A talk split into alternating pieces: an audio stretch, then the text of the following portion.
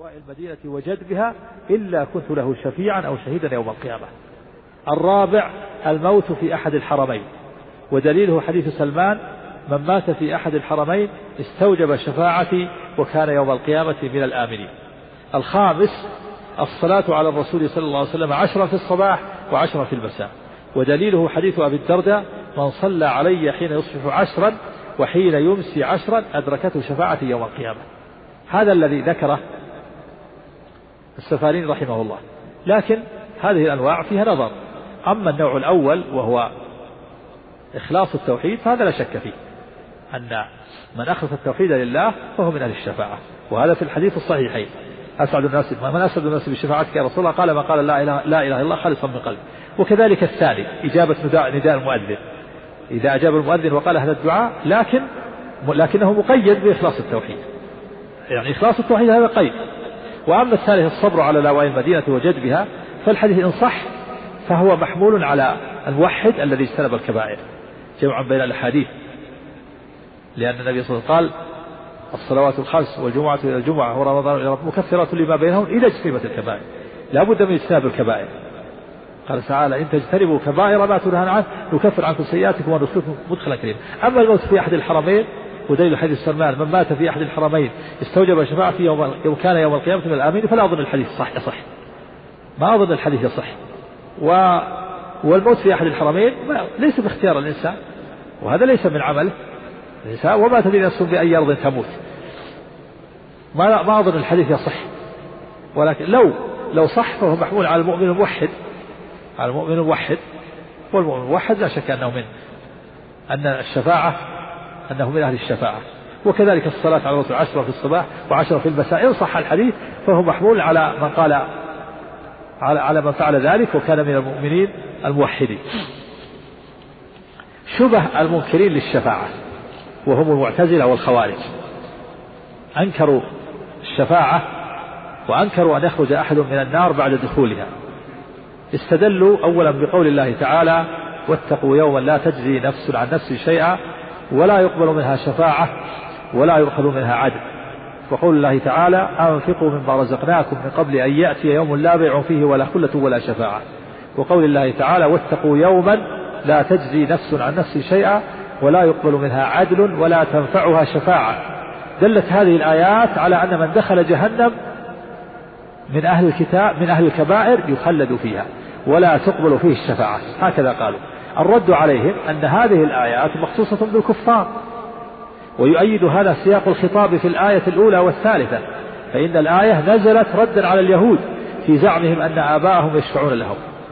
الدليل الثاني استدلوا بقول الله تعالى فما تنفعهم شفاعة الشافعين ووجه الدلالة أنها دلت على أن صاحب الكبيرة لا تنفعه الشفاعة الرد عليهم من قبل أهل السنة أن الآية في الكفار بدليل وصفهم في الآيات السابقة لها في قوله في قوله تعالى ما سلككم في سقر إلى قوله وكنا نكذب بيوم الدين الدليل الثالث استدلوا بقول الله تعالى ما للظالمين من حميم ولا شفيع يطاع ووجه الدلالة أن الآية دلت على أن الظالم ليس له شفيع يطاع والعاصي ظالم والرد أن المراد بالظالمين الكفار لأن الظلم إذا أطلق انصرف إلى الكفر إذ الكفر, إذ الكفر أعظم الظلم بدليل قول الله تعالى إن الشرك لظلم عظيم الدليل الرابع قول الله تعالى إنك من تدخل النار فقد أخزيته ووجه الدلالة أن الآية دلت على أن من دخل النار فهو هالك لا تنفعه الشفاعة بل هو مبعد ممقوت غير مرضي عنه فلا يدخل في قول الله تعالى ولا يشفعون إلا لمن ارتضى لأن من أخزاه الله لا يرتضي الرد أن المراد بقوله تدخل النار يعني تخلد المراد إنك من تدخل النار يعني من تخلد والمخلد في النار هالك لا تنفعه الشفاعة إذ الخلود في النار خاص بمن مات على الكفر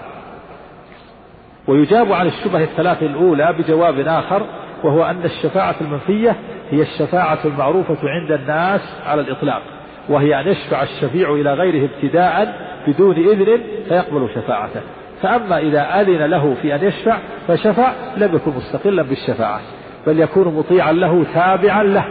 في الشفاعة وتكون شفاعته مقبولة ويكون الأمر كله للآمر المسؤول كما قال كما قال الله تعالى قل لله الشفاعة جميعا والذي يبين أن هذه هي الشفاعة المنفية قول الله تعالى وأنذر به الذين يخافون أن يحشروا إلى ربهم ليس لهم من دونه ولي ولا شفيع وقوله سبحانه ما لكم من دونه من ولي ولا شفيع وقوله ولا يشفعون إلا لمن ارتضى وقوله من ذا الذي يشفع عنده إلا بإذنه والخلاصة أن المنفي الشفاعة التي يثبتها أهل الشرك ومن شابههم من أهل البدع من أهل الكتاب والمسلمين الذين يظنون أن للخلق عند الله من القدر أن يشفعوا عنده بغير إذنه كما يشفع الناس بعضهم عند بعض فيقبل المشفوع إليه شفاعة شافع لحاجته إليه رغبة ورهبة وكما يعامل المخلوق المخلوق بالمعاوضة الكفار لا تغني عنهم شفاعة الشافعين في الآخرة ولكن قد يخف العذاب عن بعض الكفار بسبب نصرته ومعونته فإنه تنفعه الشفاعة في تخفيف العذاب لا في إسقاط العذاب بكلية وهذا خاص بأبي طالب وخاص بالنبي صلى الله عليه وسلم وبهذا يتبين أن أدلة الخوارج والمعتزلة إنما هي الأدلة التي يستدلون بها كلها في الكفرة التوسل والاستشفاء التوسل طلب الشفاعة والاستشفاع طلب الشفاعة وهي الانضمام الأد وانضمام الأدنى إلى الأعلى ليستعين به على ما يطلبه ويرومه الاستشفاع بالنبي صلى الله عليه وسلم وغيره في الدنيا إلى الله في الدعاء بمعنى التوسل به إذا قال الإنسان أنا أتوسل بالنبي صلى الله عليه وسلم أو أنا أستشفع بالنبي صلى الله عليه وسلم في الدنيا فما فما المراد بالتوسل والاستشفاع؟ وهل هو جائز؟ أو غير جائز الجواب أن هذا مجمل فيه تفصيل لأن التوسل والاستشفاع بالنبي صلى الله عليه وسلم يراد به ثلاثة أمور أمران متفق عليهما بين المسلمين والثالث مختلف فيه أما الأمران المتفق عليهما التوسل بالرسول صلى الله عليه وسلم بمعنى التوسل بالإيمان به وطاعته فهذا فرض لا يتم الإيمان إلا به وهو أصل الإيمان والإسلام الثاني التوسل بالنبي صلى الله عليه وسلم أي بمعنى التوسل بدعائه وشفاعته وهذا أيضا جائز ونافع يتوسل به من دعا له وشفع وهذا كان في حياة النبي صلى الله عليه وسلم ويكون يوم القيامة يتوسلون بشفاعته ومن أنكر التوسل بالرسول صلى الله عليه وسلم بأحد هذين المعنيين فهو كافر مرتد يستتاب فإن تاب وإلا قتل مرتدا وإن كان الثاني أخفى من الأول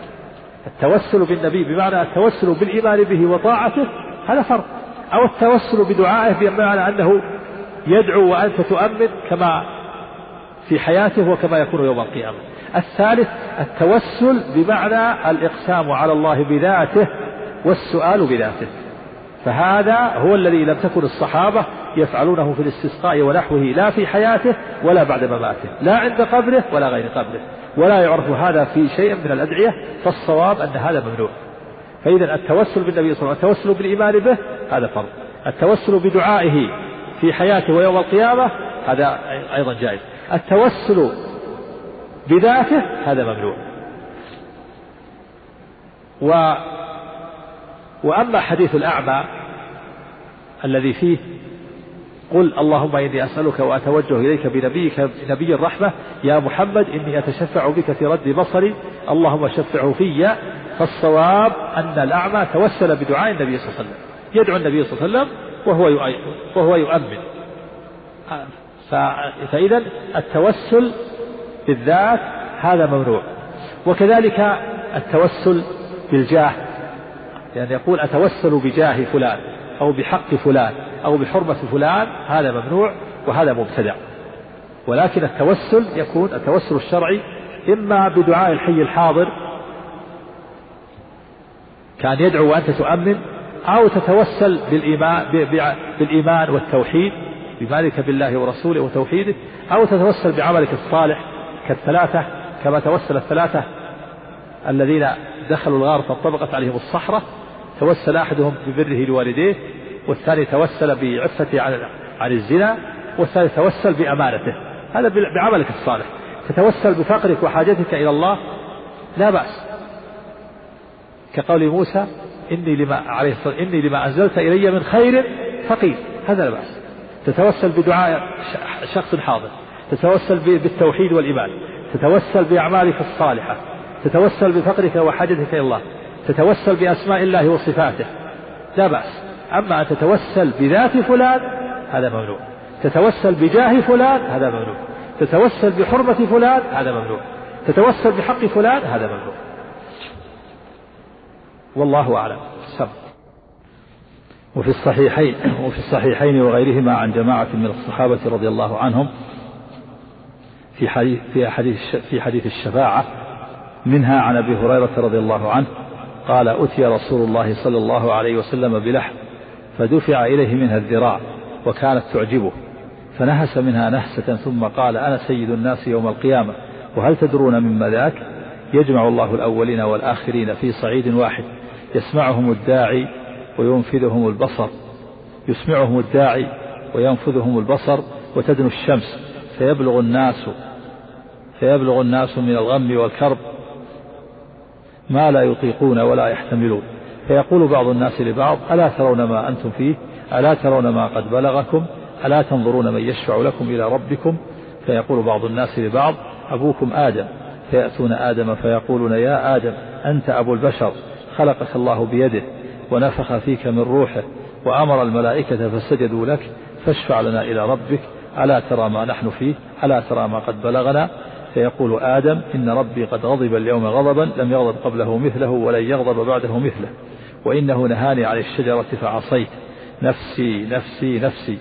اذهبوا إلى غيري اذهبوا إلى نوح فيأتون نوحا فيقولون يا نوح أنت أول الرسل إلى أهل الأرض وسماك الله عبدا شكورا فاشفع لنا إلى ربك ألا ترى ما نحن فيه ألا ترى ما قد بلغنا فيقول نوح إن ربي غض إن ربي قد غضب اليوم غضبا لم يغضب قبله مثله ولن يغضب بعده مثله وإنه كانت لي دعوة دعوت بها على قومي نفسي نفسي نفسي اذهبوا إلى غيري اذهبوا إلى إبراهيم فيأتون إبراهيم فيقولون يا إبراهيم أنت نبي الله وخليله من أهل الأرض ألا ترى ما نحن فيه ألا ترى ما قد بلغنا فيقول إن ربي قد غضب اليوم غضبا لم يغضب قبله مثله ولن يغضب بعده مثله وذكر كذباته نفسي نفسي نفسي اذهبوا إلى موسى فيأتون موسى فيقولون يا موسى أنت رسول الله اصطفاك الله برسالاته وبتكريمه على الناس اشفع لنا إلى ربك ألا ترى ما نحن فيه ألا ترى ما قد بلغنا فيقول لهم موسى إن ربي قد غضب اليوم غضبا لم يغضب قبله مثله ولن يغضب بعده مثله وإني قتلت نفسا لم أومر بقتلها نفسي نفسي نفسي اذهبوا إلى غيري اذهبوا إلى عيسى فيأتون عيسى فيقولون يا عيسى أنت رسول الله وكلمته ألقاها إلى مريم وروح منه قال قال هكذا هو وكلمت الناس في المهد فاشفع لنا إلى ربك ألا ترى ما نحن فيه ألا ترى ما قد بلغنا فيقول لهم عيسى إن ربي قد إن ربي قد غضب اليوم غضبا لم يغضب قبله مثله ولن يغضب بعده مثله ولم يذكر ذنبا اذهبوا إلى غيري اذهبوا إلى محمد صلى الله عليه وسلم فيأتوني فيقولون يا محمد أنت رسول الله وخاتم الأنبياء غفر الله لك ما تقدم من ذنبك وما تأخر فاشفع لنا إلى ربك ألا ترى ما نحن فيه ألا ترى ما قد بلغنا فأقوم فآتي تحت العرش فأقع ساجدا لربي عز وجل ثم يفتح الله علي ويلهمني من محامده وحسن الثناء عليه ما لم يفتحه على أحد قبلي فيقال يا محمد ارفع رأسك سل تعطه اشفع تشفع فأقول يا رب أمتي أمتي يا رب أمتي أمتي يا رب أمتي أمتي فيقال أدخل من أمتك من لا حساب عليه من الباب الأيمن من أبواب الجنة وهم شركاء الناس فيما سواه من الأبواب ثم قال والذي نفسي بيده لما بين مصراعين من مصاريع الجنة كما بين مكة وهجر أو كما بين مكة وبصرى أخرجاه في الصحيحين بمعناه واللفظ واللفظ للإمام أحمد وقد جاء في حديث الصور التصريح بالشفاعة العظمى ومن مضمونه أنهم يأتون آدم ثم نوحا ثم إبراهيم ثم موسى ثم عيسى ثم يأتون رسول الله محمدا صلى الله عليه وسلم فيذهب فيصل تحت العرش في مكان يقال له الفحص فيقول الله ما شأنك وهو أعلم قال رسول الله صلى الله عليه وسلم فأقول يا ربي وعدتني الشفاعة فشفعني في خلقك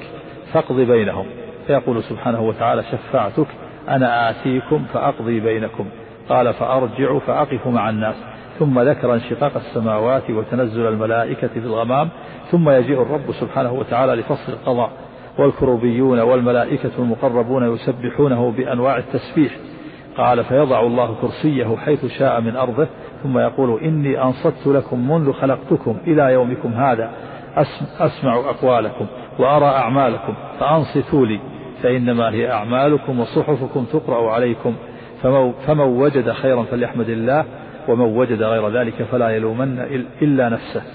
إلى أن قال فإذا أفضى أهل الجنة إلى الجنة قالوا من يشفع لنا إلى ربنا فندخل الجنة فيقولون من أحق بذلك من أبيكم إنه خلقه الله بيده ونفخ فيه من روحه وكلمه قبلا فيأتون آدم في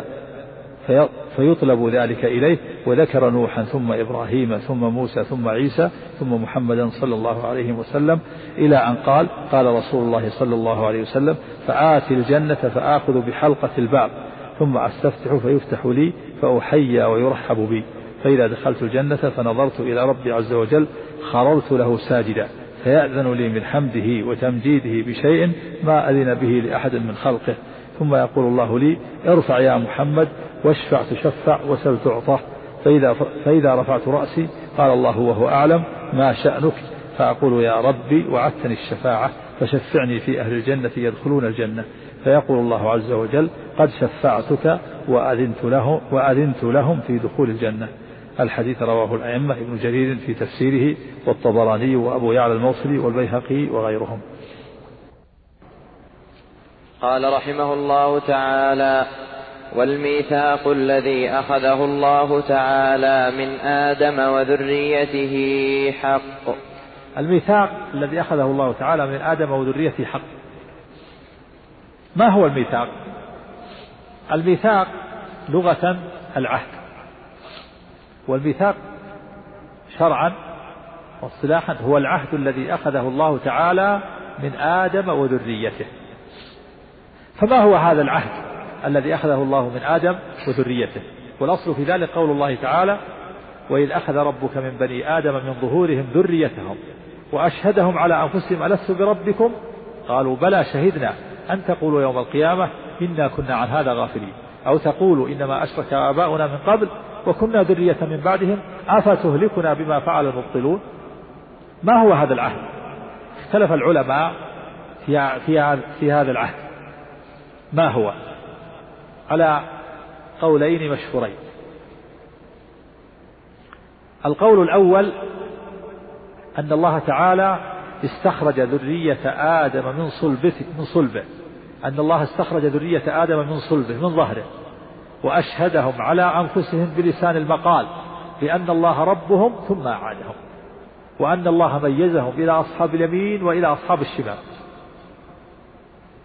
فيكون العهد هذا أن الله سبحانه استخرج الله سبحانه أخرج الأرواح قبل خلق الأجساد وأنه جعل فيها من المعرفة ما عملت ما علمت به ما خاطبها ربها فشهدت ونطقت الثاني القول الثاني أن الله استخرج ذرية بني آدم بعضهم من بعض من أصلابهم بعد الولادة شاهدين على أنفسهم أن الله ربهم ومليكهم وأنه لا إله إلا هو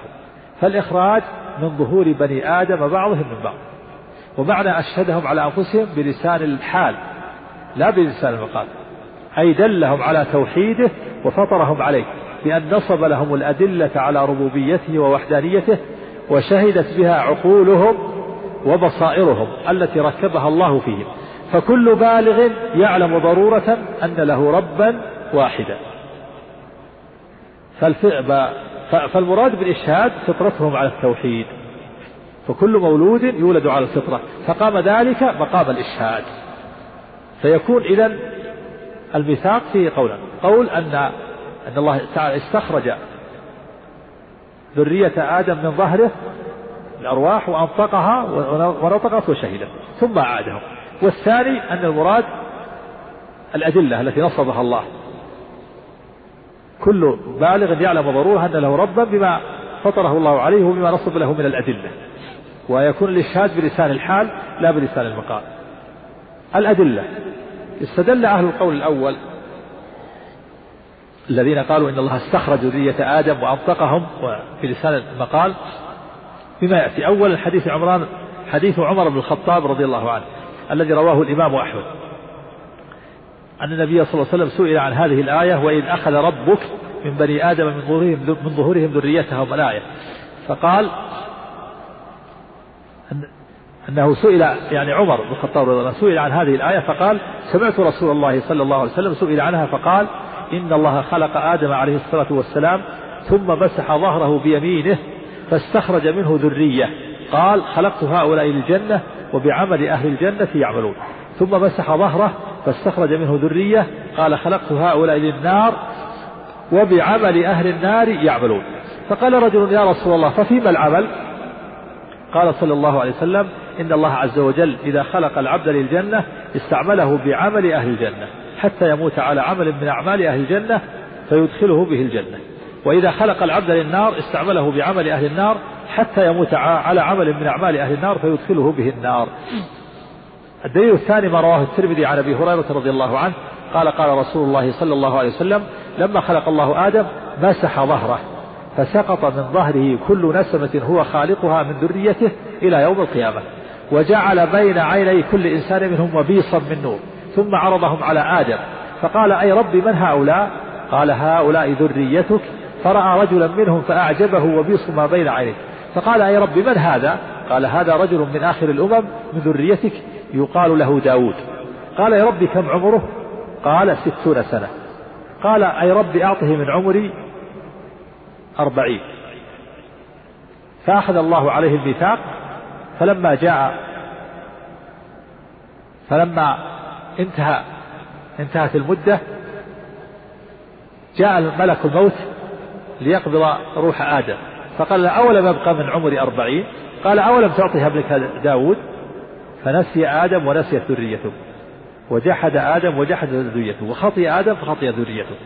هكذا جاء في الحديث والذي فيه الإشهاد على الصفة التي قالها أهل هذا القول ورد في أحاديث عند ابن عباس رواه ابن عباس وابن عمر وتكلم فيها بعضهم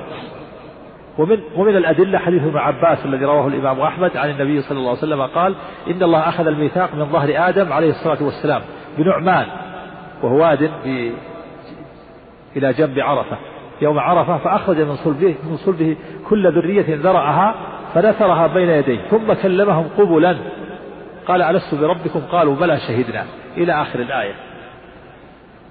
وحديث عبد الله بن عمرو الذي يرويه مجاهد عنه قال قال رسول الله صلى الله عليه وسلم وإذ أخذ ربك من بني آدم من ظهورهم ذريتهم قال أخذوا من ظهره كما يؤخذ المشط من الرأس فقال لهم ألست بربكم قالوا بلى قالت الملائكة شهدنا أن تقولوا يوم القيامة إنا كنا عن هذا غافلين وأقوى ما يشهد لصحة هذا القول حديث أنس المخرج في الصحيحين عن النبي صلى الله عليه وسلم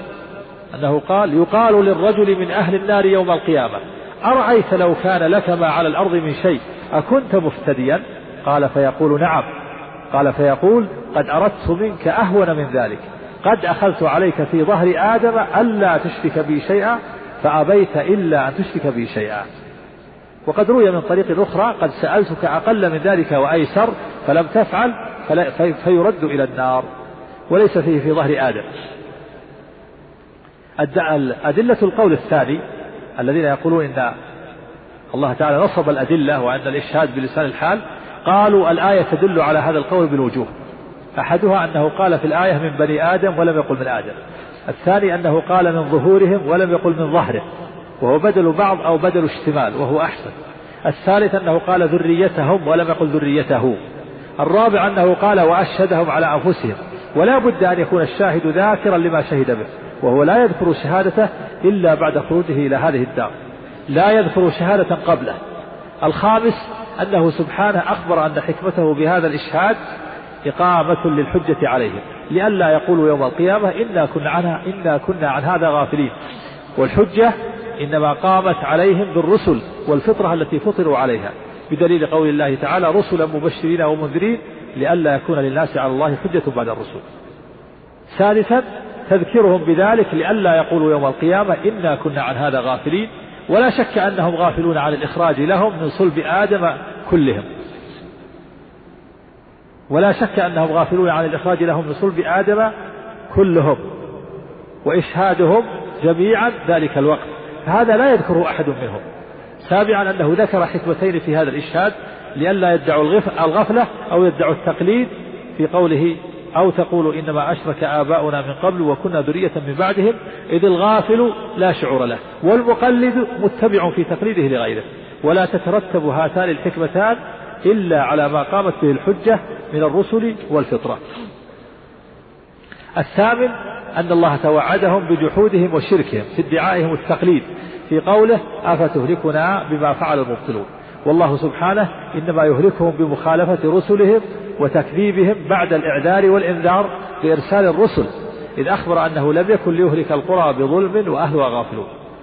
التاسع أنه سبحانه أخبر أنه أشهد كل واحد على نفسه واحتج عليه بهذا في غير موضع من كتابه كقوله ولئن سألتهم من خلق السماوات والأرض ليقولن الله وإنما ذلك بالفطرة فهي الحجة التي أشهدهم على أنفسهم بمضمونها وذكرتهم بها رسله بقولهم أفي الله شك فاطر السماوات والأرض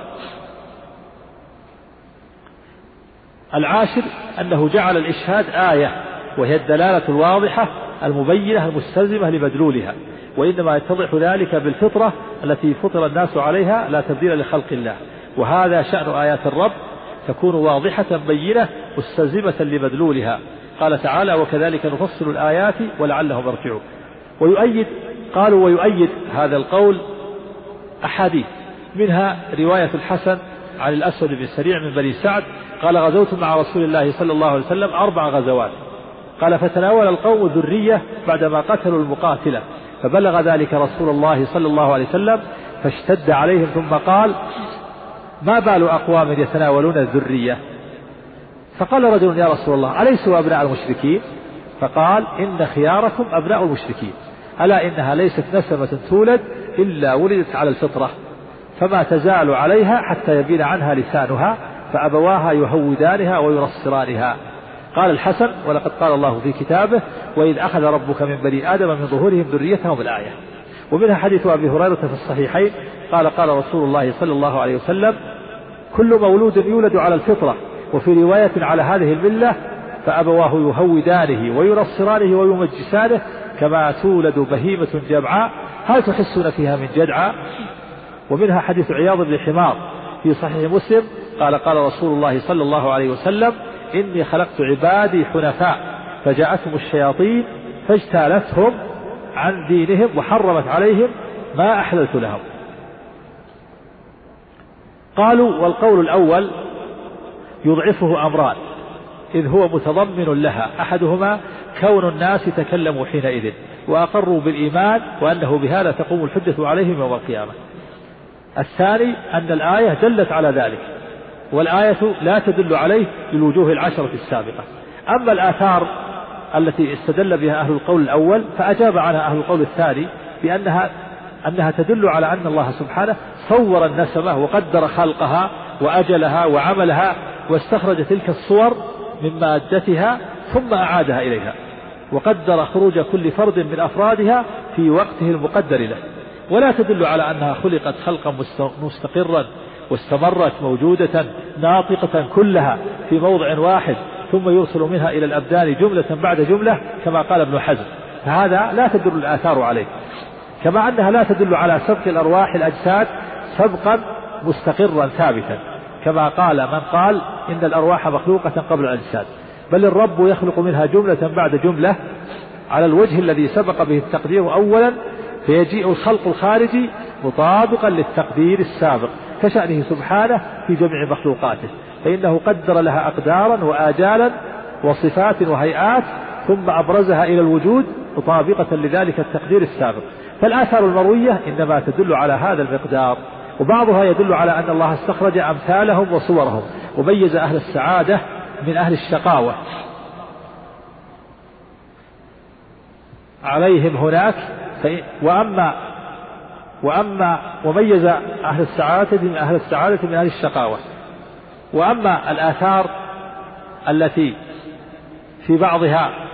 الأخذ والقضاء بأن بعضهم إلى الجنة وبعضهم إلى النار كما في حديث عمر وفي بعضها الأخذ وإراء آدم إياهم من غير قضاء ولا إشهاد كما في حديث أبي هريرة السابق والذي فيه الإشهاد على الصفة التي قالها أهل الأول قالوا إنه موقوف على ابن عباس وابن عمر وتكلم فيه أهل الحديث ولم يخرجه أحد من أهل الصحيح غير الحاكم في في المستدرك على الصحيحين وهو معروف بتساهله رحمه الله لكن قال المحقق الشيخ أحمد محمد شاكر حديث ابن عباس وعمر صحيحان مرفوعان وتعليلهما بالوقف على ابن عباس وعمر غير سديد كما بينا ذلك في شرحهما في المسند آه، بعد هذا هل بين هذين القولين تنافي أو هل يمكن الجمع بين هذين القولين قال شيخنا سماحة الشيخ عبد العزيز رحمه الله لا تنافي بين القولين فإن الأخذ للذرية من ظهر آدم فإن الأخذ للذرية من ظهر آدم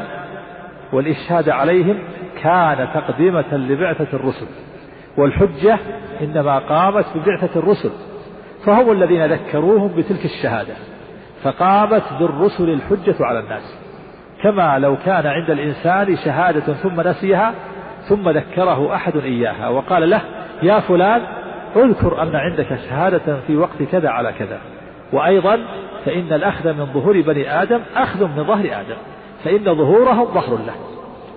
وعلى هذا فلا منافاة بين الأقوال وظاهر هذه الأحاديث وهذه الأحاديث ظاهرة في أن الله تعالى استخرج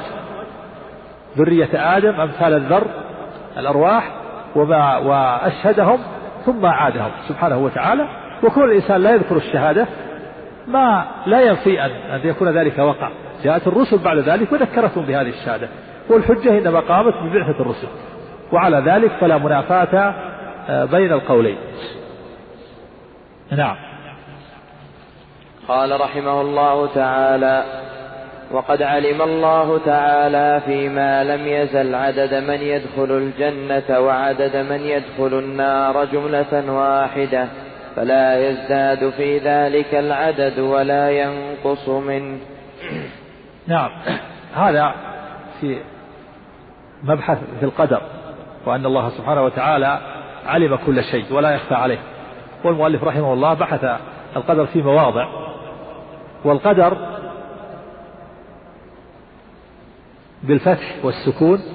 لغة مصدر قدرت الشيء إذا أحط بمقداره واصطلاحا تعلق علم الله وإرادته أزلا بالكائنات قبل وجودها فلا حادث إلا وقد قدره الله أزلا أي سبق به علم الله وتعلقت به إرادته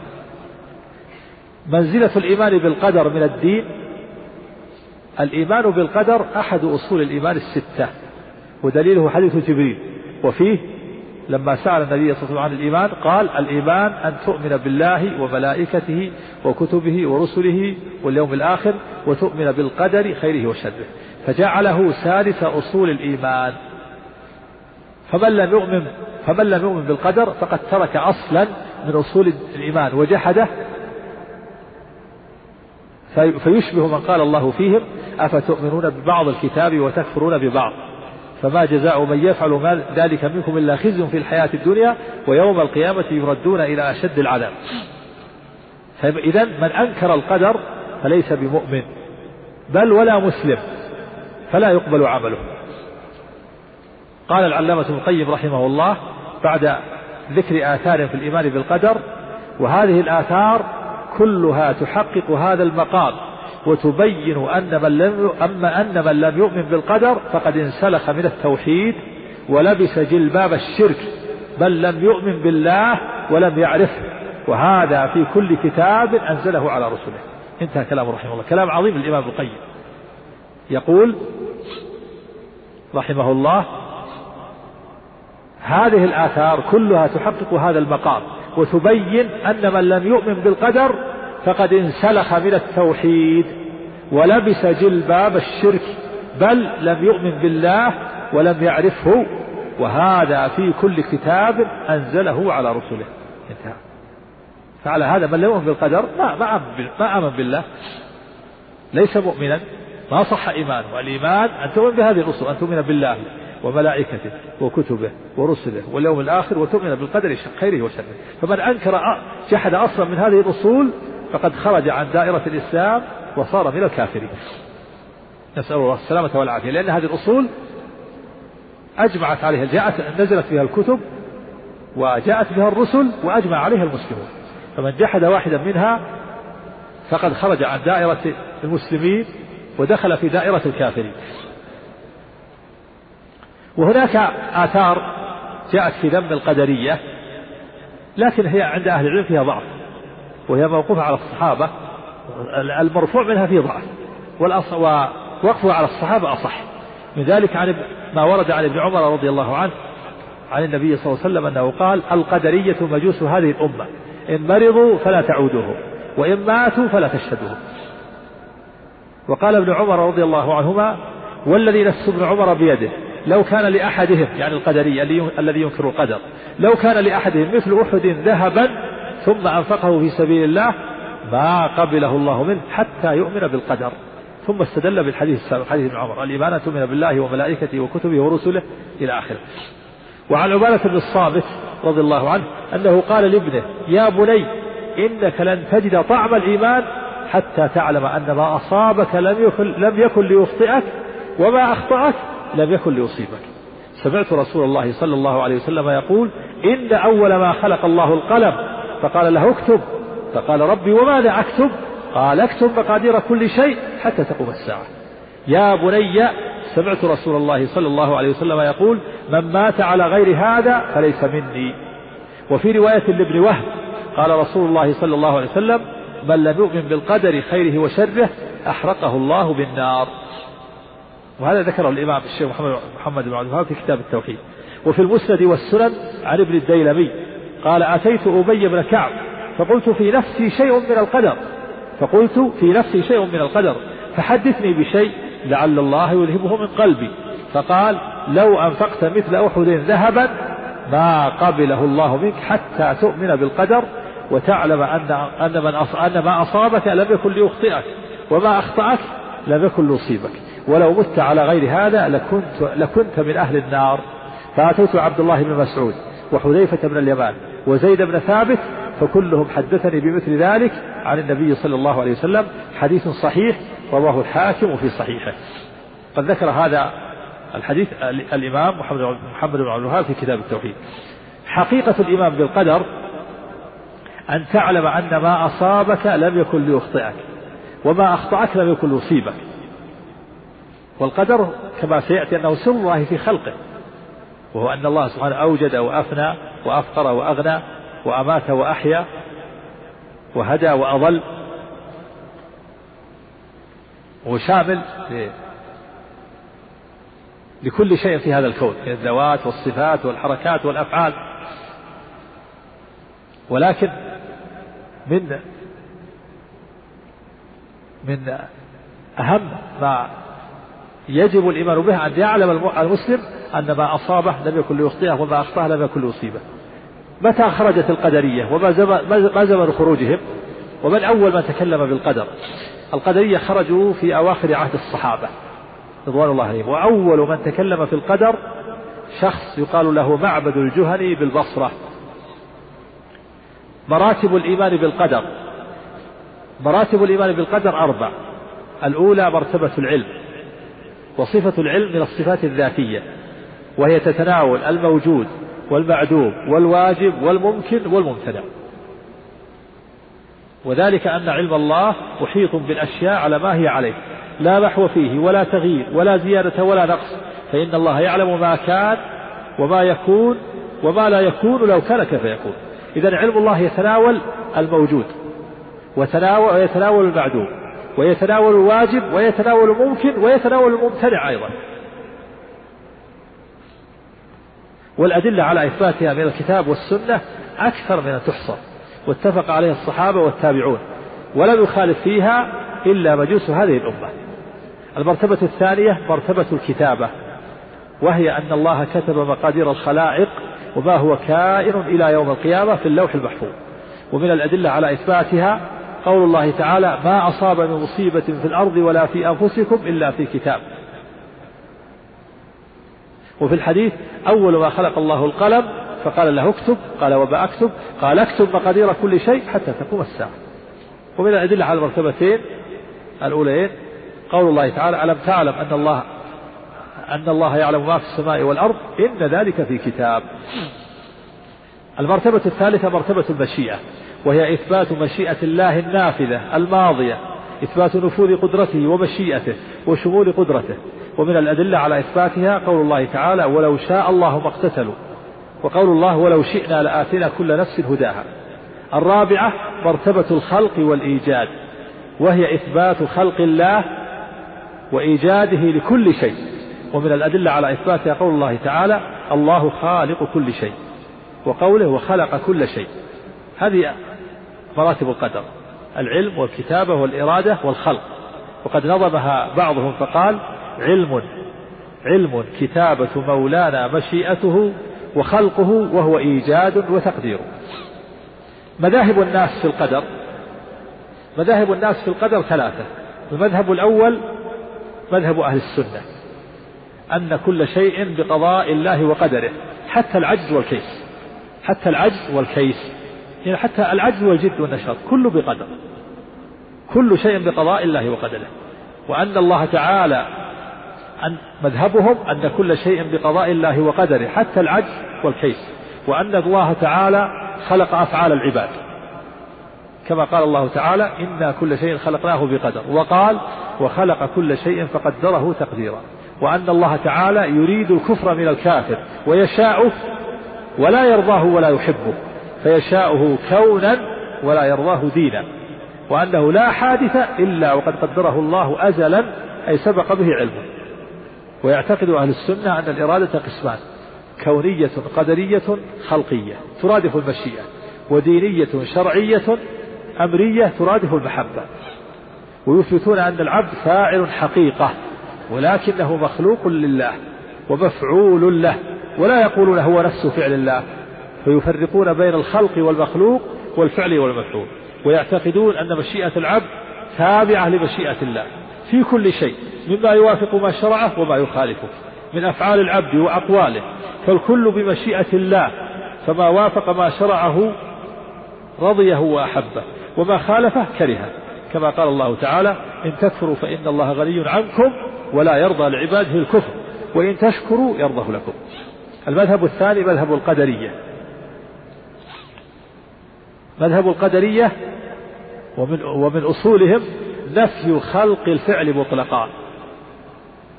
نفي خلق الفعل يقولون أفعال العباد ليست مخلوقة لله أفعالهم من خير وشر وطاعة ومعصية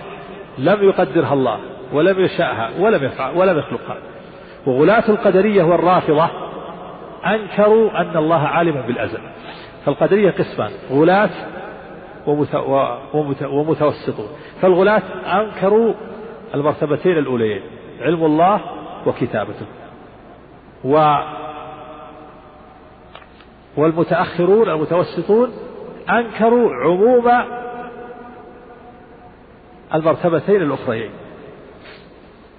آمنوا بالعلم والكتابة يعني اعترفوا وصدقوا بالمرتبتين الأوليين ولكن جحدوا عموم المرتبتين الأخريين كما سيأتي فغلاة القدرية القدامى وهم قدامى كمعبد الجهني الذي سأل ابن عمر عن مقالته الذي سأل ابن عمر عن مقالته وكعمرو بن عبيد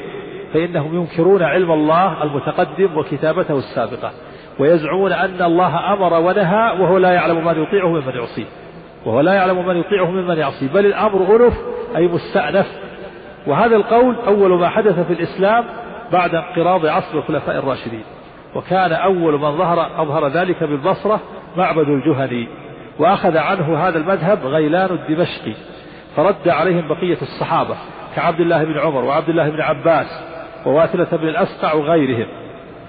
فالقدرية ينقسمون إلى فرقتين الأولى تنكر أن الله سبق علمه بالأشياء مطلقا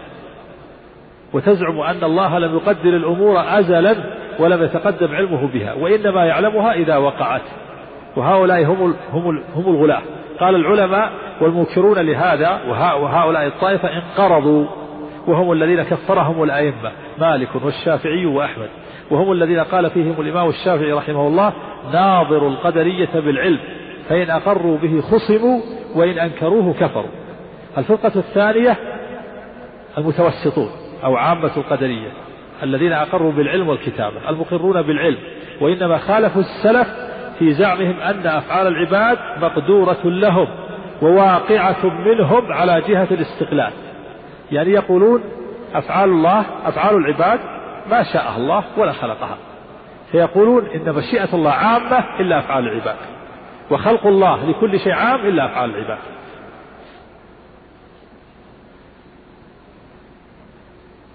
وهذا المذهب مع كونه مذهبا باطلا أخف من المذهب الأول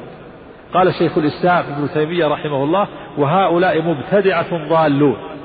لكنهم ليسوا بمنزلة أولئك وفي هؤلاء خلق كثير من العلماء والعباد يعني يوجد من العلماء من اعتنق هذا المذهب ومنه ومنه ومنهم من أخرج له البخاري ومسلم في صحيحيهما لكن من كان داعية إلى بدعته لم يخرجوا له وهذا مذهب فقهاء الحديث كأحمد وغيره ومن كان داعية إلى بدعته فإنه يستحق التعزير بدفع ضرره عن الناس وإن كان في الباطن مجتهدا فأقل عقوبته أن يهجر فلا يكون له مرتبة في الدين فلا يستقضى ولا تقبل شهادته انتهى كلام شيخ الإسلام رحمه الله فالقدرية والمعتزلة نفاة القدر يثبتون للعبد مشيئة تخالف مشيئة الله أي تخالف ما أراده الله من العبد وشاءه ويزعمون أن العبد يخلق فعل نفسه استقلالا بدون مشيئة الله وإرادته شبهتهم قالوا لئلا يلزم على ذلك أن يخلق المعاصي ويعذب عليها فشبهتهم قالوا مبنية على أصل وهو أنه يجب على الله فعل الأصلح للعبد فلو قلنا وفعل الأصلح للعبد هو أن يقدر يقدر له الطاعة المعصية فلو قدر المعصية وعذب عليها للزم عليه أن يخلق المعاصي ويعذب عليها الرد عليهم نقول أنتم في قولكم هذا كالمستجير من الرمضاء بالنار فإنهم هربوا من شيء فوقعوا في شر منه فإنه يلزم على قولهم أن مشيئة الكافر غلبت مشيئة الله فإن الله قد شاء الإيمان منه على قولهم والكافر شاء الكفر فوقعت مشيئة الكافر دون مشيئة الله وهذا من أقبح الاعتقاد وهو قول لا دليل عليه بل هو مخالف للدليل النقلي والعقلي وهل أضل ممن يزعم أن الله شاء الإيمان من الكافر والكافر شاء الكفر فغلبت مشيئة الكافر مشيئة الله ثانيا أنه يلزم على قولهم أنه يقع في ملك الله ما لا يريد ثالثا يلزم على قولهم الإشراك في الربوبية وأن الله ليس ربا لأفعال الحيوانات أن الله ليس ربا لأفعال العباد ومذهبهم أن الله سبحانه ليس على كل شيء قدير وأن العباد يقدرون على ما لا يقدر عليه وأن الله سبحانه لا يقدر أن يهدي ضالا ولا يضل مهتديا وهذا كما قال بعض العلماء شرك في الربوبية مختصر ولهذا ورد أن القدرية مجوس هذه الأمة لمشابهة قولهم لقول المجوس فهم يثبتون مع الله خالقين للأفعال ليست أفعالهم مقدورة له مقدورة لله بل هي صادرة بغير مشيئة الله وإرادته ولا قدرة له عليها بل العباد خالقون لأفعالهم بدون مشيئة الله والله لم يخلق أفعالهم وأنها واقعة بمشيئتهم وقدرتهم دون مشيئة الله وأن الله لم يقدر ذلك عليهم ولم يكتبه ولا شاء فشابه المجوس في كونهم أثبتوا خالقا مع الله ولهذا سموا مجوس هذه الأمة وسموا قدرية لإنكارهم القدر والرد عليهم يرد عليهم بأن ربوبية, بأن ربوبية الله سبحانه الكاملة المطلقة تبطل قول هؤلاء لأن مقتضى ربوبية الله لجميع ما في هذا الكون من الذوات والصفات والحركات والأفعال وحقيقة قول هؤلاء أن الله ليس ربا لأفعال الحيوانات ولا تناولتها ربوبي الربوب ولا تناولتها ربوبيته وكيف تتناول ما لا يدخل تحت قدرة الله ومشيئته وخلقه وهذا قول عامتهم وأما متصوفتهم وهذا وهذا وهذا القول هو قول آه، سائر القدرية يعني هذا القول هذا المذهب إنما هو مذهب عامة القدرية المذهب الثالث مذهب الجبرية أن العبد ليس بفاعل أصلا بل هو مجبور على أفعاله وأفعاله واقعة باختياره وأن الفاعل منه سواه والمحرك له غيره فهو آلة محضة وحركاته بمنزلة هبوب الرياح وحركات المرتعش هذا قول عامة الجبرية وأما متصوفتهم ممن يزعمون الترقي في مقام الشهود للحقيقة الكونية والربوبية الشاملة فيرون كل أن كل ما يصدر من العبد من ظلم وكفر وفسوق هو طاعة محضة لأنها إنما تجري وفق ما ما قضاه الله وقدره فهو محبوب لديه مرضي عنه فإنه إن خالف أمر الشرع فقد أطاع إرادته ونفذ مشيئته وهؤلاء شر من القدرية النفاة وأشد عداوة لله ومناقضة لكتابه ورسله ودينه وتسمى الجبرية قدرية لاحتجاجهم بالقدر وخوضهم فيه والتسمية على الطائفة الأولى أغلب والجبرية والقدرية في طرفي نقيض فالقدرية غلوا في نفي القدر حتى أخرجوا أفعال العباد عن خلق الله ومشيئته والجبرية غلوا في الإثبات حتى سلبوا العباد قدرتهم واختيارهم وزعموا أنهم لا يفعلون شيئا البتة وإنما الله هو فاعل تلك الأفعال حقيقة فهي نفس فعله لا أفعالهم والعبيد ليس لهم قدرة ولا إرادة ولا فعل البتة وأن أفعالهم بمنزلة حركات الجماد لا قدرة لهم لا قدرة لهم عليها وإمامهم الجهم بن صفوان الرد عليهم أن هذا المذهب باطل ضرورة لأننا نفرق بالضرورة بين حركة البطش وحركة المرتعش ونعلم أن الأول باختيار بالاختيار دون الثاني ثانيا ولأنه لو لم يكن العبد فعل أصلا لما صح تكليفه ولا ترتب استحقاق الثواب والعقاب على أفعاله ولا إسناد الأفعال التي تقتضي سابقة قصد إليه على سبيل الحقيقة مثل صلى وصام وكتب بخلاف مثل طال واسود لونه وجرى النهر وذهبت الريح ثالثا النصوص القطعية تنفي ذلك وتنسب الأفعال إلى العباد قال الله تعالى جزاء بما كانوا يعملون وقال سبحانه فمن شاء فليؤمن ومن شاء فليكفر وقال سبحانه وأقيموا الصلاة وقال فمن شهد منكم الشهر فليصم فالعبد هو المؤمن والكافر والبر والفاجر والمصلي والصائم حقيقة ولا يصح وصف الله بأفعال عباده فالعبد هو الفاعل حقيقة بجعل الله له فاعلا منشأ الضلال من شبه من شبه الجبرية أنهم يقولون إننا نقول إن العبد لا فعل له لئلا يقع في ملك الله ما لا يريد ولئلا يوجد خالق غير الله يعني عكس شبهة القدرية منشأ ضلال الجبرية والقدرية ما هو منشأ ضلال كل منهما التسوية بين المشيئة والإرادة وبين المحبة والرضا هذا هو الضلال يعني كل من القدرية سووا بين بين بين إرادة الله ومحبته وإن كان كل من الطائفتين لم يثبت إلا إرادة القدرية ما أثبتوا إلا الإرادة الدينية لكن قالوا كل ما قضاه الله وقدره فهو محبوب له مرضي وأنكروا أن يكون هناك إرادة كونية والجبرية قالوا ليس هناك إلا إرادة كونية وكل ما قضاه الله وقدره فهو محبوب له مرضي فإذا منشأ ضلال كل منهما التسوية بين المشيئة والإرادة وبين المحبة والرضا فسوى بينهما الجبرية والقدرية ثم اختلفوا فالإرادة عند الجبرية واحدة وهي الكونية فقالوا الكون كله بقضاء الله وقدره فيكون محبوبا مرضيا حتى المعاصي والكفر والإرادة عند القدرية واحدة وهي الشرعية فقالوا ما شرعه الله فقد قدره وأمر به وأحبه وليست المعاصي محبوبة لله ولا مرضية له فليست مقدرة ولا مقضية بل هي خارجة عن مشيئته وخلقه الرد عليهم أن نقول قد دل على الفرق بين المشيئة والمحبة الكتاب والسنة والفطرة الصحيحة أما المشيئة فمن الكتاب قول الله تعالى ولو شئنا لآتينا كل نفس هداها وقال سبحانه ولو شاء الله ما اقتتلوا وقال وما تشاءون إلا أن يشاء الله وقال من يشاء الله يضلله وقال فمن يرد الله أن يهديه ويشرح صدره للإسلام ومن يرد أن يضله يجعل صدره ضيقا حرجا وأما نصوص المحبة والرضا فقال سبحانه والله لا يحب الفساد وقال ولا يرضى لعباده الكفر وقال كل ذلك كان سيئه عند ربك مكروها عقب ما نهى عنه من الشرك والظلم والفواحش والكذب وفي الحديث إن الله كره لكم ثلاثة قيل وقال وكثرة السؤال وإضاعة المال وفي المسند إن الله يحب أن يؤخذ برخصه كما يكره أن تؤتى معصيته ومذهب أهل السنة أن المشيئة والمحبة ليس مدلولهما واحدا ولا هما متلازمان ولا هما متلازمان بل قد يشاء الله ما لا يحبه ويحب ما لا يشاء كونه فالأول كمشيئته لوجود إبليس وجنوده ومشيئته العامة لجميع ما في الكون مع بغضه لبعضه والثاني كمحبته لإيمان الكفار والفجار ولو شاء ذلك لوجد ذلك لوجد ذلك كله فإنه ما شاء الله كان وما لم يشأ لم يكن ويرد على الطائفتين بقول الله تعالى والله خلقكم وما تعملون أي خلقكم والذي تعملون فدلت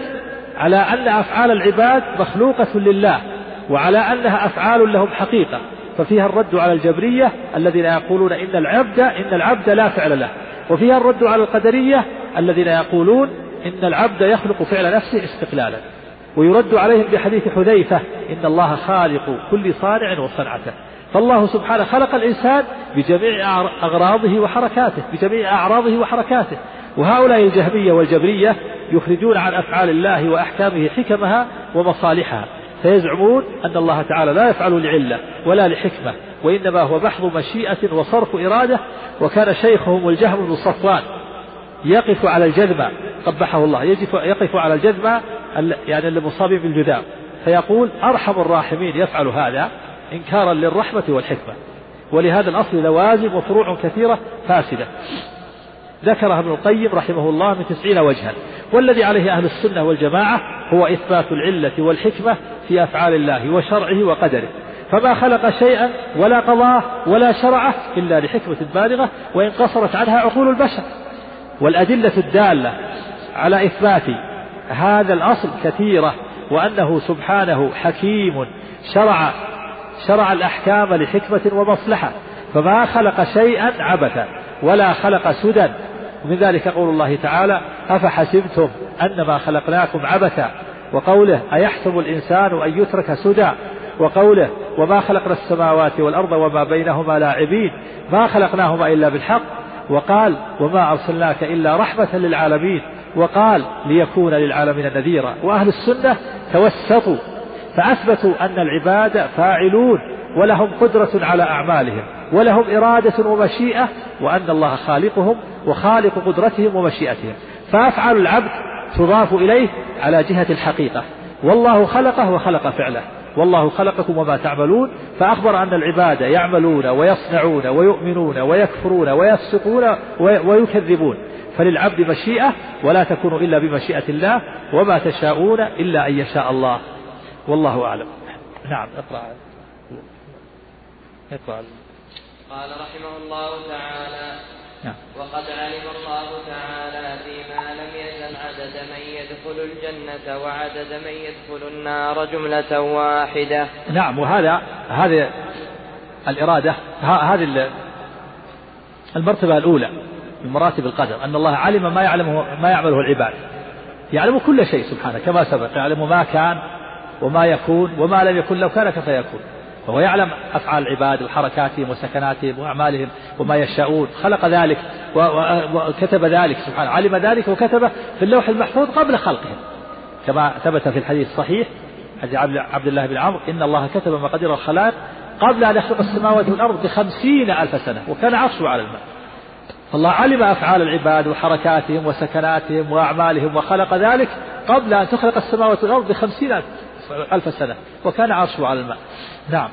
فلا يزداد في ذلك العدد ولا ينقص منه نعم لا يزال ولا ينقص منه مكتوب في اللوح المحفوظ قال سبحانه وكل شيء أحصيناه في إمام مبين والإمام مبين هو اللوح المحفوظ قال سبحانه ألم تعلم أن الله يعلم ما في السماء والأرض إن ذلك في كتاب وهو اللوح المحفوظ وقال سبحانه ما أصاب من مصيبة في الأرض ولا في أنفسكم إلا في كتاب من قبل أن نبرأها إن ذلك على الله يسير وهو اللوح المحفوظ نعم وكذلك أفعالهم فيما علم منهم أن يفعلوه نعم كذلك أفعالهم وغير أفعالهم وحركاتهم وسكناتهم كلها مكتوبة نعم وكل ميسر لما خلق له نعم كل ميسر لما خلق له والأعمال بخاتمة الله تعالى يسر أهل السعادة للسعادة يسر أهل الجنة للسعادة ويعملون بعمل أهل الجنة يموتون على التوحيد والإيمان ويعملون بعمل ويسر الكفرة للكفر يعملون بعمل أهل النار فيموتون على الكفر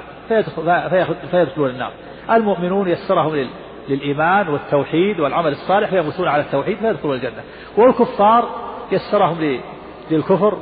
وللمعاصي فيموتون على الكفر فيدخلون النار نسأل الله السلامة والعافية نعم والأعمال بالخواتيم نعم الأعمال بالخواتيم من ختم له بالتوحيد والإيمان صار من أهل الجنة ومن ختم له بالكفر صار من أهل النار كما في الأحاديث الصحيحة منها حديث عبد الله بن مسعود رضي الله عنه وهو أحد من الأحاديث حديث الأربعين النووية إن أحدكم يجمع خلقه في بطن أمه أربعين يوما نطفة ثم يكون علقة مثل ذلك ثم يكون مضغة مثل ذلك ثم يرسل إليه ملك فينفخ فيه الروح ويؤمر بأربع كلمات بكتب رزقه وأجله وعمله وشقي أو سعيد فوالله الذي لا إله إلا هو إن أحدكم لا يعمل بعمل أهل الجنة حتى ما يكون بينه وبينها إلا ذراع فيسبق عليه الكتاب فيعمل بعمل أهل النار فيدخلها وإن أحدكم لا يعمل بعمل أهل النار حتى ما يكون بينه وبينها إلا ذراع فيسبق عليه الكتاب فيعمل بعمل أهل الجنة فيدخلها هذا يدل على أن الأعمال بالخواتيم ولما قيل للنبي صلى الله عليه وسلم يا رسول الله هل ما يعمله العباد هل يعملون هل هم يعملون في شيء فرغ منه أو في شيء استقبل قال بل في شيء فرغ منه كتب في اللوح المحفوظ قالوا يا رسول أفيما أفيما أفيما العمل أفلا أفلا نتكل على كتابنا وندع العمل على الكتاب الأول فقال عليه الصلاة والسلام اعملوا فكل ميسر لما خلق له أما أهل السعادة فسييسرون لعمل أهل السعادة وأما أهل الشقاوة فسييسرون لعمل أهل الشقاوة ثم قرأ قول الله تعالى فأما من أعطى واتقى وصدق بالحسنى فسنيسره لليسرى وأما من بخل واستغنى وكذب بالحسنى فسنيسره للعسرى نعم والسعيد من سعد بقضاء الله والشقي من شقي بقضاء الله نعم كما سبق لأن السعادة مكتوبة والشقاوة مكتوبة مكتوب في اللوح المحفوظ وكذلك أيضا كل كل شخص عند كما سمعنا في هذا الحديث وهو في بطن أمه عندما ينفخ فيه الروح تكتب سعادته وشقاوته وهذا مأخوذ يوافق ما في اللوح المحفوظ الأصل هو ما في اللوح المحفوظ السعادة والشقاوة كله مكتوب في اللوح المحفوظ ثم هناك أيضا آه، تقدير عمري هذا التقدير العام التقدير العام في اللوح المحفوظ مكتوب كل كل شيء وكل شيء أحصله في من مبين ثم هناك تقدير عمري لكل شخص في بطن أمه تكتب السعادة والشقاوة والعمل و والرزق والأجل ثم هناك تقدير سنوي وهو أنه في, في ليلة القدر يكتب الله ما يكون في تلك السنة السنة من موت وحياة وإذلال وإعزاز وإشقاء وإسعاد وموت وحياة ثم هناك تقدير يومي وهو, وهو أن الله سبحانه وتعالى يقدر ما يكون في كل يوم كما قال سبحانه كل يوم هو في شأن يعز ويذل و... يخلق ويحيي ويبيت ويسعد ويشقي ويفقر ويغني ويحيي ويبيت سبحانه وتعالى نعم قال رحمه الله تعالى وأصل القدر سر الله تعالى في خلقه نعم أصل القدر سر الله في خلقه وكون أفقر وأغنى أوجد وأفنى وأفقر وأغنى وأحيا وأمات وهدى وأضل هذا سر الله في خلقه ما أحد يطلع عليه ولا تسأل نعم لم يطلع على ذلك ملك مقرب ولا نبي مرسل نعم ما اطلع على ذلك ملك مقرب ولا نبي مرسل هذا سر الله في خلقه يعني ما يطلعون لماذا أفقر هذا ولماذا أغنى هذا ولماذا أضل هذا ولماذا هدى هذا ولماذا أحيا هذا ولماذا أمات هذا ولماذا أوجد هذا هذا سر الله له الحكمة البالغة مبني على علمه وحكمته ما يطلع عليه ملك مقرب ولا نبي مرسل وليس لك أن تسأل ولا أن تعترض على الله هذا سر الله في خلقه نعم والتعمق والنظر في ذلك ذريعة الخذلان وسلم الحرمان ودرجة الطغيان نعم لا التعمق والغوص والبحث في هذا في الحكمة والاعتراض على الله هذا وسيلة وسيلة إلى الحرمان وسيلة إلى الطغيان الذريعة والوسيلة والدرجة متقاربان نعم والتعمق والتعمق والنظر في ذلك ذريعة الخذلان وسلم الحرمان ودرجة الطغيان ذريعة الخذلان وسلم الحرمان ودرجة الطغيان هذه متقاربة الحرمان والخذلان والطغيان كلها متقاربة لكن الطغيان يكون فيه مقابلة الاستقامة والحرمان يكون في مقابلة النصر و والطغيان في مجاوة في مقابلة الاستقامة ودرجة ايش عندك؟ ذريعة والتعاعد والتعمق والتعمق والنظر في ذلك ذريعة الخذلان وسلم الحرمان ودرجة الطغيان نعم الحرمان في مقابلة النص والخذلان في مقابلة النص والحرمان في مقابلة الحصول على الظفر والطغيان في مقابلة الاستقامة والخذلان في هو الهزيمة في مقابلة النصر فهذه متقاربة والمعنى أن التعمق والبحث والغوص والسؤال عن سر الله في خلقه ووسيلة إلى حرمان الشخص وخذلانه ومجاوزته الحد ووسيلة إلى حرمانه من التوحيد والإيمان الخالص ووسيلة إلى طغيانه وتجاوزه الحد لأن يعني تجاوز حده أنت عبد مأمور بأن تسلم ولا تعترض فإذا اعترضت وتعمقت صار ذلك وسيلة إلى طغيانك ومجاوزتك لحد العبودية أنت عبد مأمور فلا تتجاوز حدك ولا تسأل فلا يقال في قدر الله لماذا فعل كذا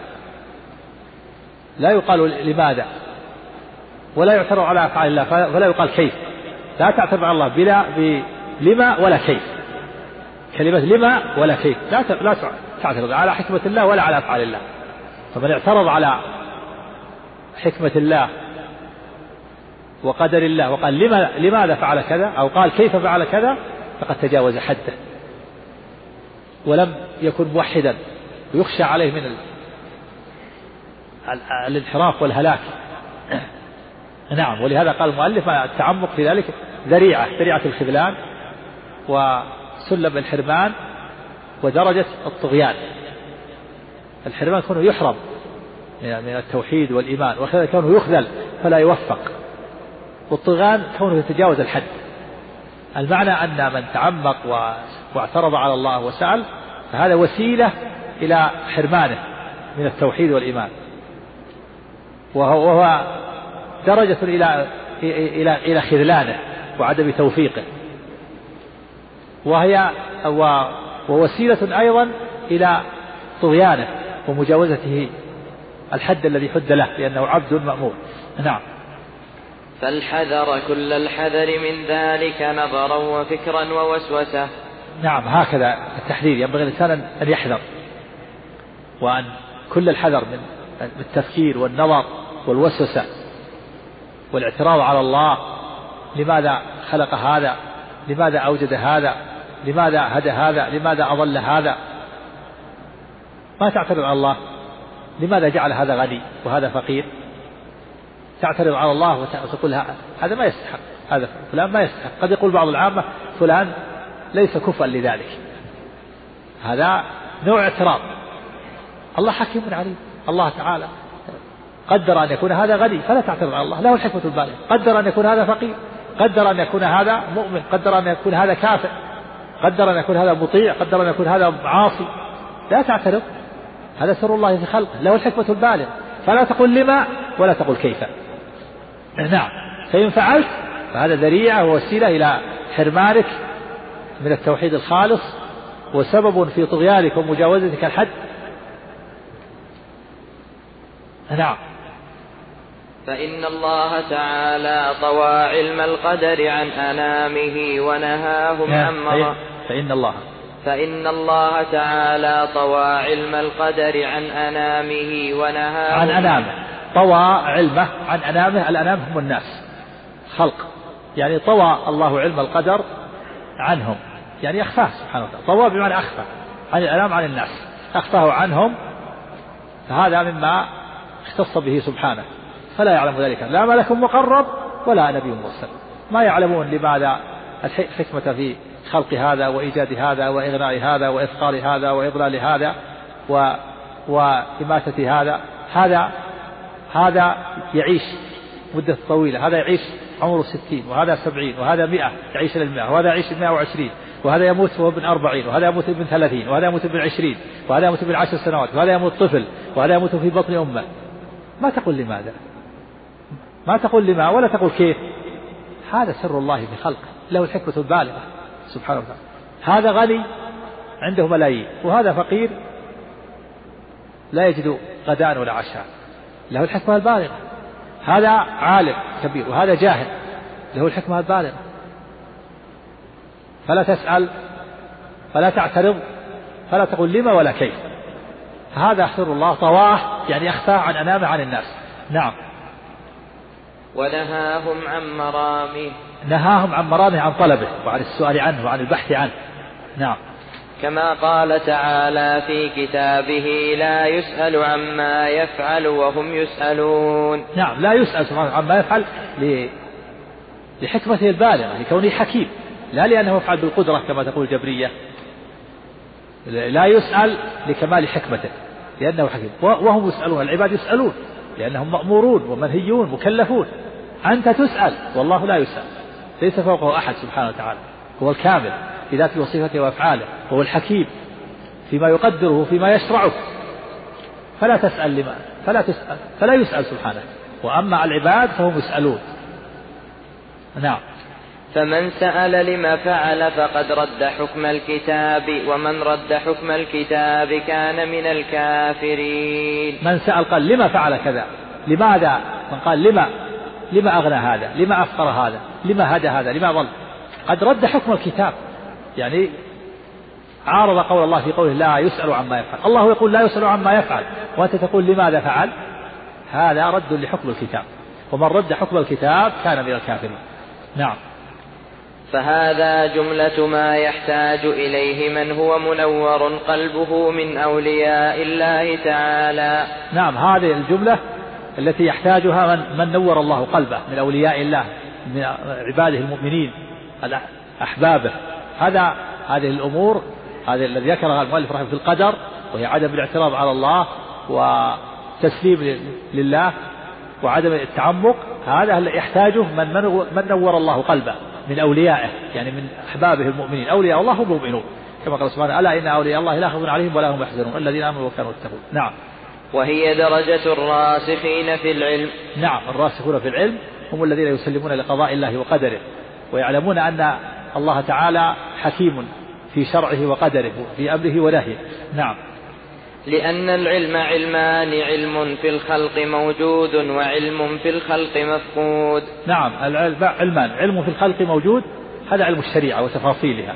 وعلم في الخلق مفقود وهو علم الغيب وعلم القدر الذي غاء رواه الله عن أنامه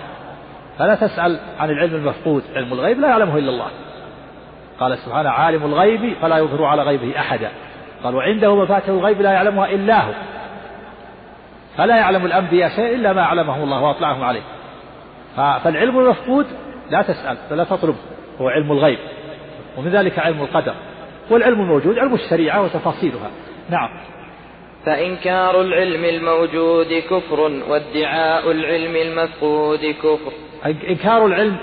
الموجود وهو علم الشريعة من أنكر علم الشريعة كفر الشريعة ما علم علم الشريعة ما جاء في كتاب الله وسنة رسوله من أنكر كفر ومن ادعى العلم المفقود وهو علم الغيب كفر من ادعى علم الغيب فهو كافر ومن أنكر الشريعة فهو كافر نعم ولا يثبت الإيمان إلا بقبول العلم الموجود وترك طلب العلم المفقود لا يثبت الإيمان إلا بأن تطلب العلم الشرعي علم الشريعة مأخوذ كتاب وسنة وتترك طلب العلم المفقود وهو علم الغيب نعم نؤمن بالله والقلم ايش بعده؟ ونؤمن بالله والقلم بركة وفق الله جميع طاعته ورزق الله جميع العلم النافع والعمل الصالح صلى الله على محمد واله وصحبه ورحمه الله وبركاته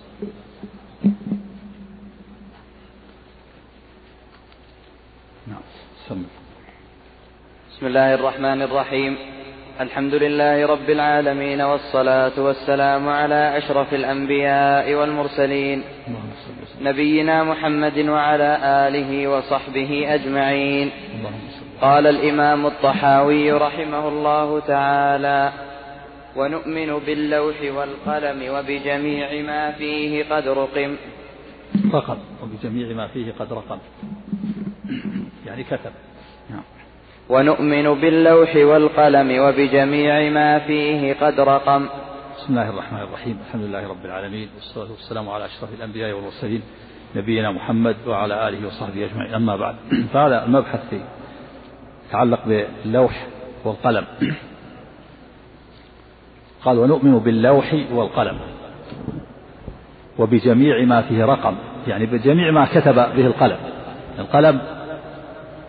قلم القدر والقلم و القلم في اللغة ما يكتب به والمراد به هنا شرعا القلم الذي خلقه الله وكتب به في اللوح المحفوظ المقادير واللوح في اللغة ما يكتب عليه والمراد به شرعا اللوح الذي كتب الله مقادير الخلائق فيه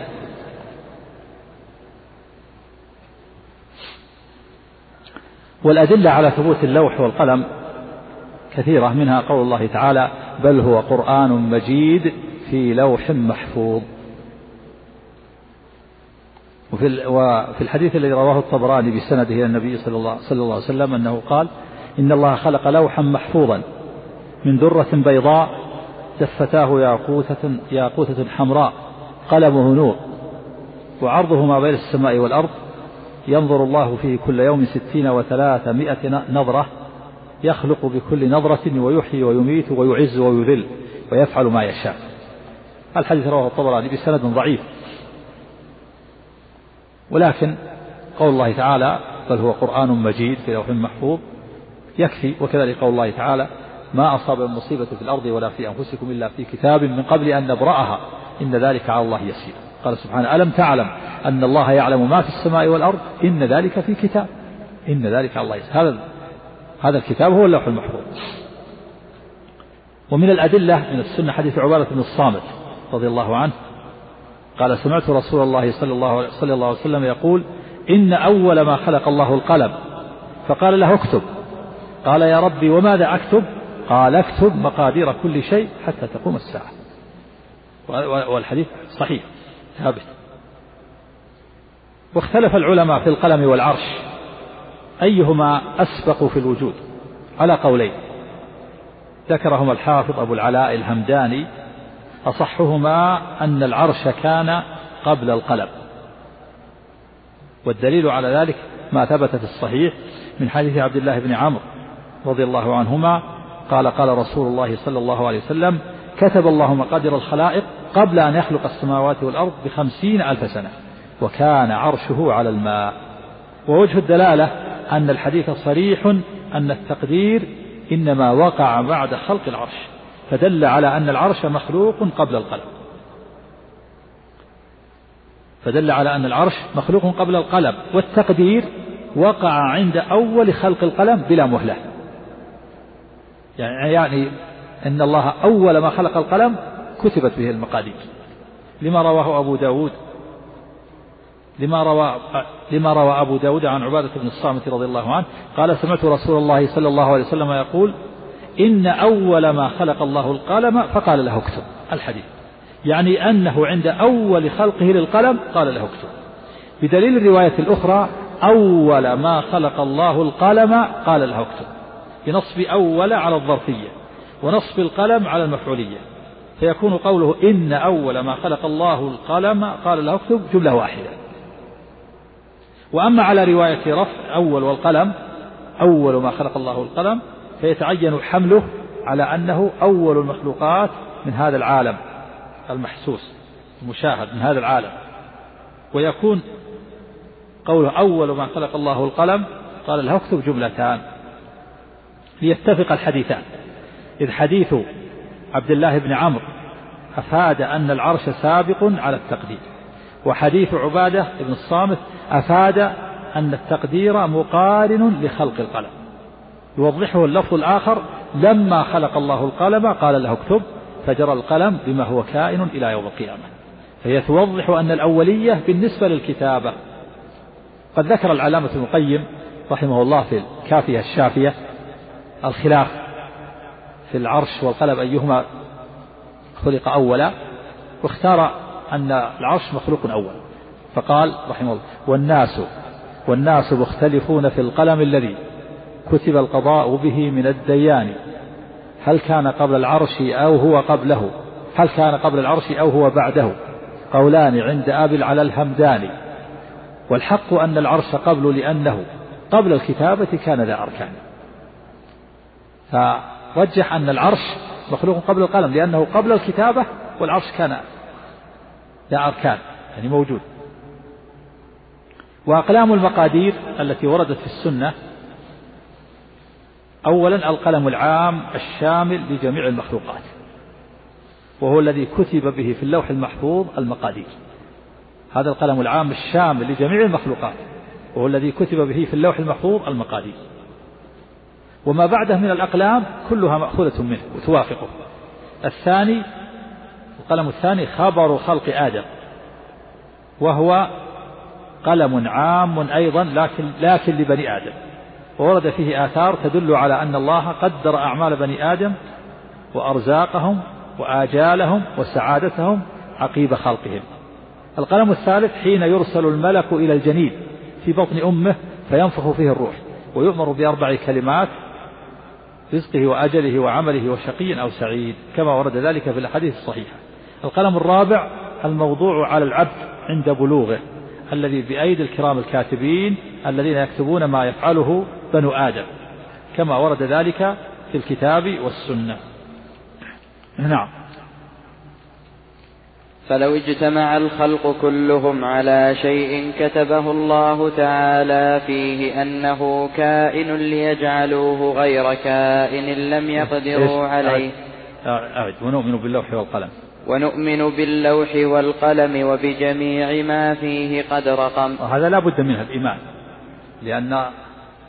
اللوح مذكور في الكتاب العظيم اللوح, اللوح المحفوظ والقلم كذلك قال بعض العلماء إنه هو القلم الذي أقسم الله به في قوله سبحانه النون والقلم وما يسطرون فيجب على المسلم أن يؤمن باللوح المحفوظ وأن الله كتب فيه مقادير كل شيء ولا يخرج شيء عن عن عما كتب في اللوح المحفوظ اللوح المحفوظ شامل عام لا يخرج عنه أي شيء كل شيء مكتوب في اللوح المحفوظ ألم تعلم أن الله يعلم ما في السماء والأرض إن ذلك في كتاب والمقادير الأخرى كلها مأخوذة منه راجعة منه ولهذا قال سبحانه وكل شيء وكل شيء أحصيناه في إمام مبين وكل من صيغ العموم والإمام المبين هو هو اللوح المحفوظ وكل شيء أحصيناه في إمام مبين وهذا من الأدلة على إثباته نؤمن باللوح المكتوب الذي كتب فيه المقادير ونؤمن بالقلم الذي كتب وبجميع ما فيه رقم رقم يعني كتب يعني نؤمن بجميع ما قد كتب به القلم والقلم كتب في اللوح المحفوظ كل شيء كل شيء مكتوب فيه كل شيء مكتوب فيه كما قال سبحانه وكل شيء أحصيناه في إمام مبين يعني معنى رقم يعني كتب يعني نؤمن باللوح ونؤمن بالقلم ونؤمن بجميع ما كتب به القلم في اللوح نعم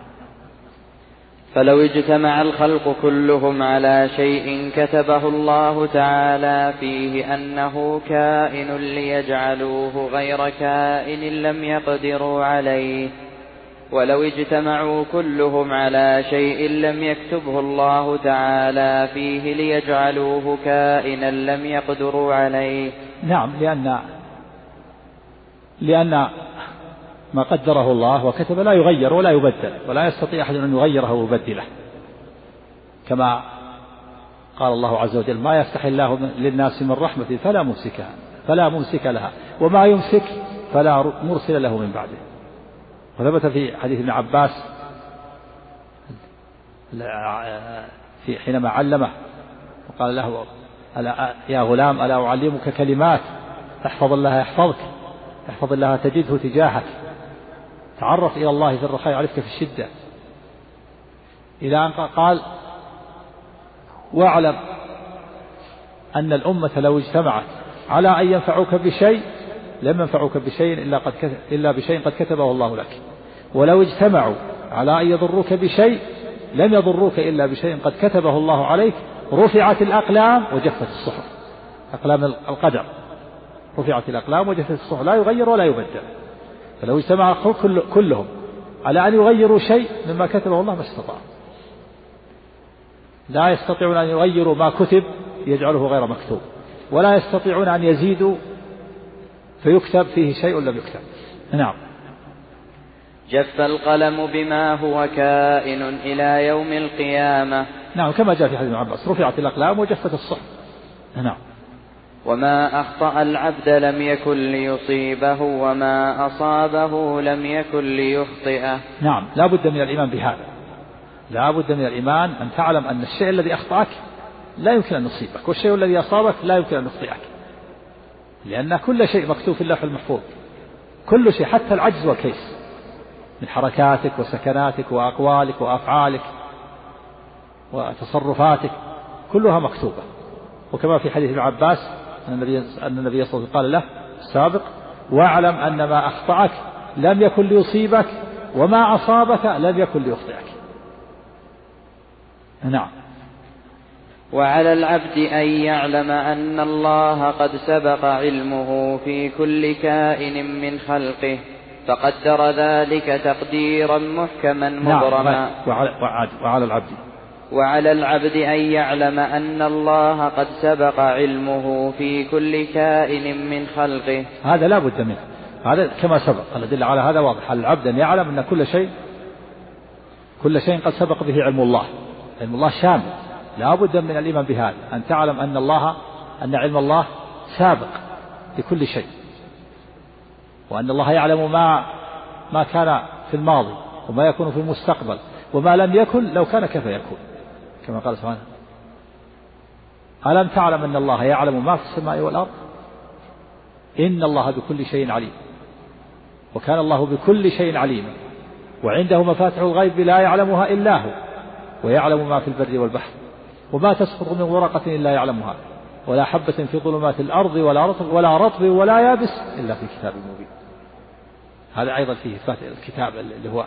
اللوح المحفوظ فمن لم يؤمن بعلم الله الشامل فليس بمسلم ولهذا لما أنكر القدرية الغلاة الأولى لما أنكروا علم الله الشامل كفروا كفرهم العلماء كمالك والشافعي وأحمد وقال فيهم الإمام الشافعي رحمه الله ناظر القدرية في العلم فإن أقروا به خصموا وإن أنكروه كفروا فمن أنكر العلم نسب الله للجهل ومن نسب الله إلى الجهل كفر فلا بد من الإيمان بعلم الله الشامل نعم والقدرية الأولى كانوا يقولون إن الله لا يعلم الشيء حتى يقع فكفروا بذلك نعوذ بالله نعم وعلى العبد أن يعلم أن الله قد سبق علمه في كل كائن من خلقه فقدر ذلك تقديرا محكما مبرما نعم قدر تقديرا محكما مبرما يعني لا لا يغير ولا يبدل